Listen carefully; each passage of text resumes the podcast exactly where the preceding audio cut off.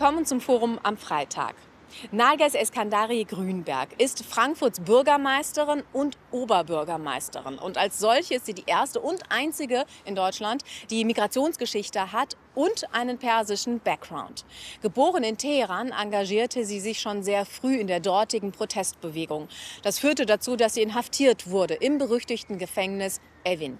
Als sie freigelassen wurde, verließ sie das Land mit ihrer kleinen Tochter und kam nach Frankfurt am Main. Wie ihr Leben in Iran war und dann später in Deutschland, darüber spreche ich gleich mit ihr. Und ich spreche mit ihr über ihre Arbeit als Bürgermeisterin und wie sie auf die Proteste in Iran schaut. Das ist das Thema im Forum am Freitag. Ich treffe Narges Eskandari Grünberg in ihrem Büro im Frankfurter Rathaus. Seit September 2021 ist die Grünen-Politikerin Bürgermeisterin der Stadt Frankfurt am Main und seit November 2022 Oberbürgermeisterin. Geboren ist sie in Teheran 1965. Ich bin in einer sehr liberalen Familie aufgewachsen keine religiöse Familie, sehr offene Familie. Ich bin mit sehr starken Frauen aufgewachsen. Was heißt das? Ja, ich habe ich hab mehrere Tanten, die Schwester von meiner Mutter, die wirklich sehr klug waren. Eine Schwester von meiner Mutter, die war damals Philosophieprofessorin an der Uni gewesen, die mein großes intellektuelles Vorbild war. Das heißt, die Atmosphäre war sehr frauenfreundlich. Meine Mutter war mehr traditionell im Vergleich zu ihrer Schwester, aber ich habe einen sehr offenen, sehr liberalen, sehr klugen Vater gehabt, der unheimlich ja, sehr offen auch mir gegenüber war und mich sehr unterstützt hat. Ein liberales Leben, das ihr ermöglicht hat, sich früh für Politik zu interessieren und zu engagieren. Als Teenagerin beteiligt sie sich an den Protesten in Iran, verteilt zum Beispiel Flyer. Viele Menschen gehen damals auf die Straße gegen den Schah, gegen Korruption, gegen Armut, für mehr Freiheit und Gleichberechtigung. Ich war ja Schülerin damals, als das iranische Revolution passierte. Ich war ja 14 Jahre alt, 14, 15 und da war wirklich in der Schule die Protestbewegungen unwahrscheinlich stark. Politik hieß das, Flyer verteilen, auf die Demos gehen, heimlich Bücher lesen, in der Schule streiken. Und ich glaube, diese Atmosphäre war sehr euphorisch, sehr stark. Wir waren alle unterwegs, wir haben das Gefühl gehabt, wir machen was ganz Besonderes, was sehr Wichtiges in dieser Revolutionszeit. Was natürlich zu kurz kam, bedauere ich das heute sehr, dass das Frauenrechte damals für uns als sehr junge Menschen, junge Frauen keine Rolle gespielt haben. Denn es kommt anders als erhofft. Der Schah flüchtet nach Ägypten und der Religionsführer Khomeini übernimmt die Macht im Land. Die Islamische Republik wird ausgerufen und die Scharia eingeführt. Menschenrechte stark eingeschränkt. Proteste werden brutal niedergeschlagen, Demonstranten inhaftiert. Die Bedrohung sehr groß. Wie kam es denn dazu, dass Sie ähm, trotz der Gefahr die es damals in der islamischen Re äh, Revolution dann da gab, in diesem Regime, in dem neuen damals, trotzdem auf die Straße gegangen sind und eigentlich vermutlich wussten, das kann jetzt gefährlich werden. Ich habe das Gefühl gehabt, ja, wir müssen die Welt verändern. Wir brauchen freies Land, wir brauchen Demokratie. Und das hat mich sehr, sehr stark immer motiviert. Und vielleicht manchmal hat man auch die Gefahr nicht so richtig erfasst obwohl man wusste, dass er sehr gefährlich ist. Aber ich habe das Gefühl, diese Motivation, was zu verändern, viel stärker war. Wie gefährlich die Situation ist, spürt sie selbst am eigenen Leib. Als sie Flyer verteilt, wird sie verhaftet. Ohne ein Gerichtsverfahren landet sie im Gefängnis Evin. Damals ist sie gerade mal 17 und schwanger. Wie groß war Ihre Angst da? Sehr, sehr groß. Ich glaube, die Angst, die Bedrohung war sehr groß. Die ja, diese Ungewissheit. Man wusste überhaupt nicht, was passiert dann genau. Und die Situation natürlich in Haft war sehr bedrohlich, sehr, sehr gefährlich. Da waren wirklich sehr viele junge Menschen, die inhaftiert waren, die auch hingerichtet worden sind. Wir haben fast jede Nacht erlebt, wie viele junge Menschen inhaftiert wurden, dass in der Nacht erschossen worden sind. Wir haben nächtelang erlebt, dass einige von unseren ja, Mitgefangenen abgeholt worden sind und am nächsten Tag nicht mehr wiederkamen. Das heißt, die Bedrohung war sehr groß. Im Gefängnis wurde sehr stark gefoltert. Elvin, das Gefängnis ist sehr berüchtigt. Es steht für Erschießungen, Sie haben es gesagt, Hinrichtungen, Folter, für pure Gewalt. Ja. Ähm, wie, wie hält man sowas aus? Ja, ich glaube, das ist natürlich in jungen Jahren, das ist natürlich sehr, sehr schwierig, muss man sagen. Man hat ja keinen Kontakt zu der Familie gehabt. Einzige ich glaube, Schutz oder einzige Hilfe, dass man hatte, die Freundschaften, die man hatte, dass man zusammengehalten hat, dass man sich gegenseitig unterstützt hat, wenn die jungen Menschen von Folter kamen, dass man sich um den anderen gekümmert hat, dass man den anderen aufgebaut hat, auch in den jungen Jahren. Das fand ich unwahrscheinlich schön und wichtig. Jetzt waren Sie selbst zu diesem Zeitpunkt auch schwanger. Ja. Sie haben auch Ihre Tochter im Gefängnis zur Welt gebracht. Das ist dort üblich. Ne? Man äh, kriegt dort die Kinder auch. Ähm, gab es so Momente während Ihrer Inhaftierung, dass Sie dachten, ich schaffe das nicht? Die werden mich vielleicht auch brechen. Ich schaffe das nicht. Ich glaube nein.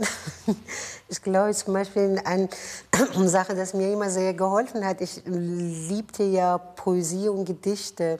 Ich habe sehr häufig immer die Gedichte versucht, immer wieder aus dem Gedächtnis rauszuholen. Mhm. Ich habe sehr häufig versucht, die Musik nachzuahmen. Es gab ganz kleine Dinge, die man vielleicht denkt, im Alltag unbedeutsam mhm. sind. Aber diese kleinen Dinge hat uns, aber auch mir sehr, sehr häufig sehr viel Kraft gegeben.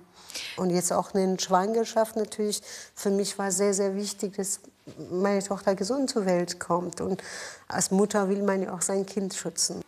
Zwei Monate nach der Geburt übergibt sie ihre Tochter ihren Eltern. Einige Monate darauf wird sie selbst entlassen. Freunde helfen ihr, gefälschte Papiere für Deutschland zu besorgen. Zwei Jahre danach dann der Schritt in die Freiheit. Wir sind geflogen und wir sind wirklich mit bis zum letzten Moment mit großer Angst, dass, dass sie uns inhaftieren, dass wir das Land nicht verlassen können. Wirklich mit großer Angst, weil ich nicht sicher war, dass wir schaffen. Und ich wusste, dass wenn sie uns wirklich erwischen, dann das ist ein Todesurteil für mhm. mich. Sie waren ja alleine dann offenbar hier in Deutschland, haben kein Deutsch gesprochen. Ähm, wie haben Sie sich hier zurechtgefunden? Als wir halt einen Asyl beantragt haben, mussten wir in Flüchtlingsunterkünfte untergebracht werden. Aus meiner Sicht sind ganz schreckliche, sehr, sehr schwierige Unterkünfte, mhm. die wir da waren, in den wirklich sehr, sehr kalten Unterkünfte, die wirklich sehr schwierig waren, vor allem mit einem kleinen Kind. Ich habe hm, ja, mit Kassetten Deutsch gelernt. Wir hätten keinen Anspruch gehabt, überhaupt die deutsche, die deutsche Kurse zu besuchen, solange dass wir unseren Flüchtlingsstatus nicht hatten. Mhm. Gegenseitig bringen sich ihre Tochter und sie Deutsch bei. Narges Eskandari Grünberg findet eine Wohnung in Frankfurt, schafft den Zugang zur Uni, studiert Psychologie und eröffnet später sogar eine Praxis. Es war nicht so einfach gewesen, aber vielleicht dieser Wille, vielleicht diese Zeit im Gefängnis, diese Persönlichkeitsstärke, die man für sich gewinnen könnte. Vielleicht das war auch, was mir auch, ja, diese ja. Resilienz, diese Glaube, nicht aufgeben, Hartnäckigkeit ist eine meiner Eigenschaften, die ich immer beibehalte. Ich bin immer sehr hartnäckig, die Dinge zu erreichen. Und vielleicht das hat uns beiden und vor allem meine Tochter, ich glaube, wir haben uns beide sehr stark gegenseitig Kraft gegeben. Mhm. Wir haben uns immer, sie ist zur Schule und ich habe studiert, wir haben uns immer die Daumen gedruckt, dass wir beide unsere Schule oder ich mein Studium schaffen können. Das war wie so ein sehr starkes Bündnis zwischen uns beiden. Mhm. Auch in Deutschland ist Narges Eskandari Grünberg politisch aktiv. Sie tritt den Grünen bei und startet eine politische Karriere. Seit mehr als anderthalb Jahren ist sie Bürgermeisterin, nun noch Oberbürgermeisterin von der Stadt, in die sie aus dem Iran geflohen ist. Für mich ist sehr wichtig, dass wir keine Diskriminierung haben. Das Thema Antisemitismus, das Thema Antidiskriminierung liegt mir sehr, sehr am Herzen. Einen gesellschaftlichen Zusammenhalt zu ermöglichen. Das ist eine Stadt, die wirklich mit allen, mit mir verbunden ist, mit meiner Geschichte. Und da Bürgermeister in dieser Stadt sein, das ist was sehr, sehr Besonderes. Seit Monaten gibt es im Iran landesweit Proteste, ausgelöst durch den Tod der Kurdin Jina Mahsa Amini. Die Menschen gehen auf die Straße, wieder für Freiheit, Demokratie und Frauenrechte. Sie setzen dabei ihr Leben aufs Spiel. Mehr als 18.000 Menschen sollen verhaftet worden sein, 500 gestorben.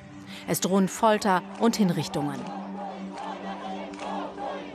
Wenn Sie die Bilder der Protestbewegung sehen, ja. was macht das mit Ihnen? Drei unterschiedliche Gefühle. Einerseits, das macht mich enorm traurig. Wenn ich sehe, dass junge Menschen, ich kriege die Bilder tagtäglich, das lässt mich nicht kalt. Und wie junge Menschen mit 14, 15 wirklich mit Geschoss auf der Straße hingerichtet werden.